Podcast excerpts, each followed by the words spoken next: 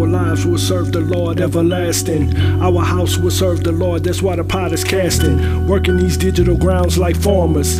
Looking in the light, Ephesians 6 with the body armor. Mindset against the devil.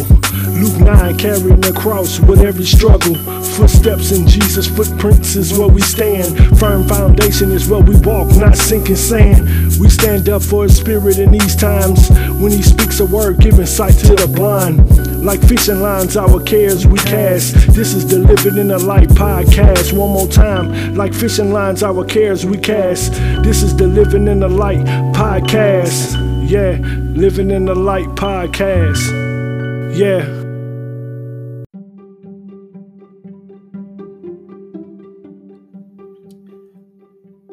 We have to remember that God is working in us to get us where we need to go. He allowed the figures in our lives to teach us to fight. He allows us to make plans, to move around things, learn to learn new things. When we fight something, we develop plans to overcome it. Judges chapter 3, verses 1 and 2. I'm going to be reading to you out of the International Children's Bible. I love an easier translation because you just want to get what you want to get out the word and go. These are the, nations the Lord did not force to move. He wanted to test the Israelites who had not fought in the war to take Canaan.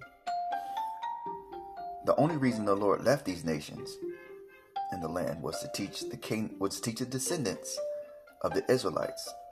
He wanted to to teach the people who had not fought in the wars how to fight.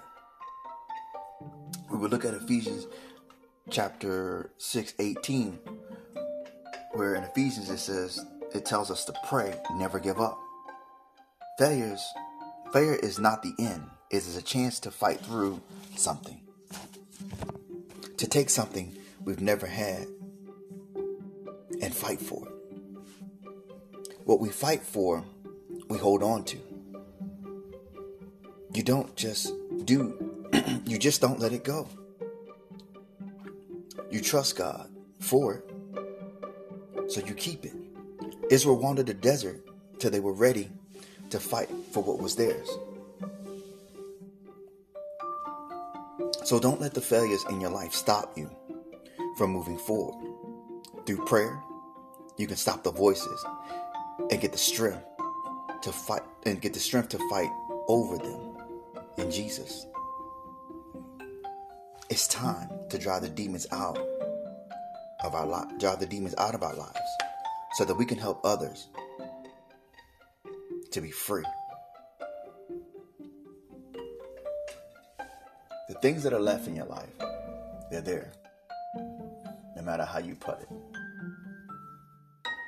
Some of the things you wish that were driven away, but sometimes God leaves those things there to fight through.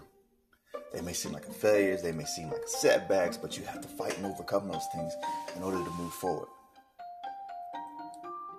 I love it that he left things for us to fight because he cared about us. We want their children not to be able to overcome struggles, overcome adversity. So many times we want to hide them from adversity, but in actuality, they were designed to walk through adversity. It is the adversity that you go through that you build relationships. Without it, you don't. If you ever have to fight with somebody side by side, you build a bond that no one can take away. A respect, a mutual agreement that goes beyond color, skin, personalities. It forges a bond of brothership. You basically depending your life on somebody that you know. You get soldiers when they go out together with their group.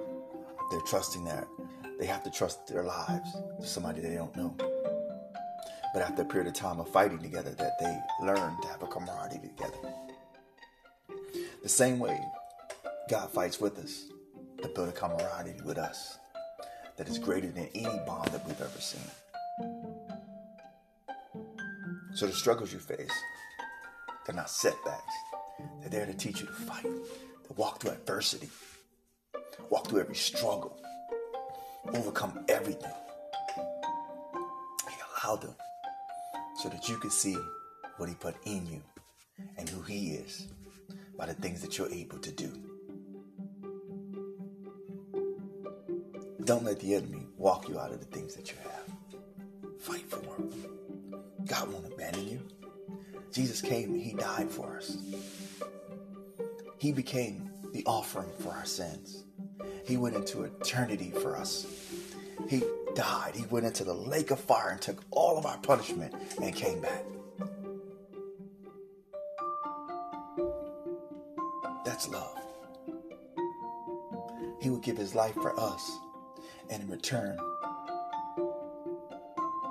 all he asks is that we trust him. He wants a relationship with us. And in the process of relationship, we fight. That's why Jesus said the kingdom of heaven suffer violent and the violent take it by force, which means that whatever the promises of God, we're fighting for it. We're not going to surrender to you. We're not going to surrender to anything that just comes along in our lives. We're not. And that's the blessing. Is that we just don't surrender any and everything. We fight for the promises. And God gives us the strength to do so because He's actually working through us.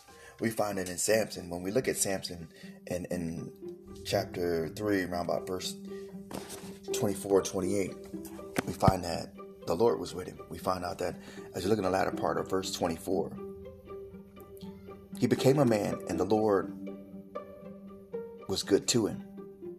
And in 25, it says, the Lord's Spirit began to work in him. Samson lived in Manoah Dan. This is between Zorah and Eshtaol. We know that the Lord was with Samson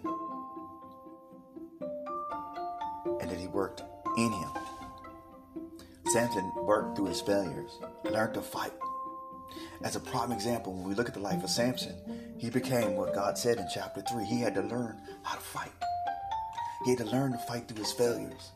Sometimes your failures knock you to the ground and embarrass and humiliate you, but he learned to fight and overcome them through prayer and trusting God with everything that he taught him and believing in him.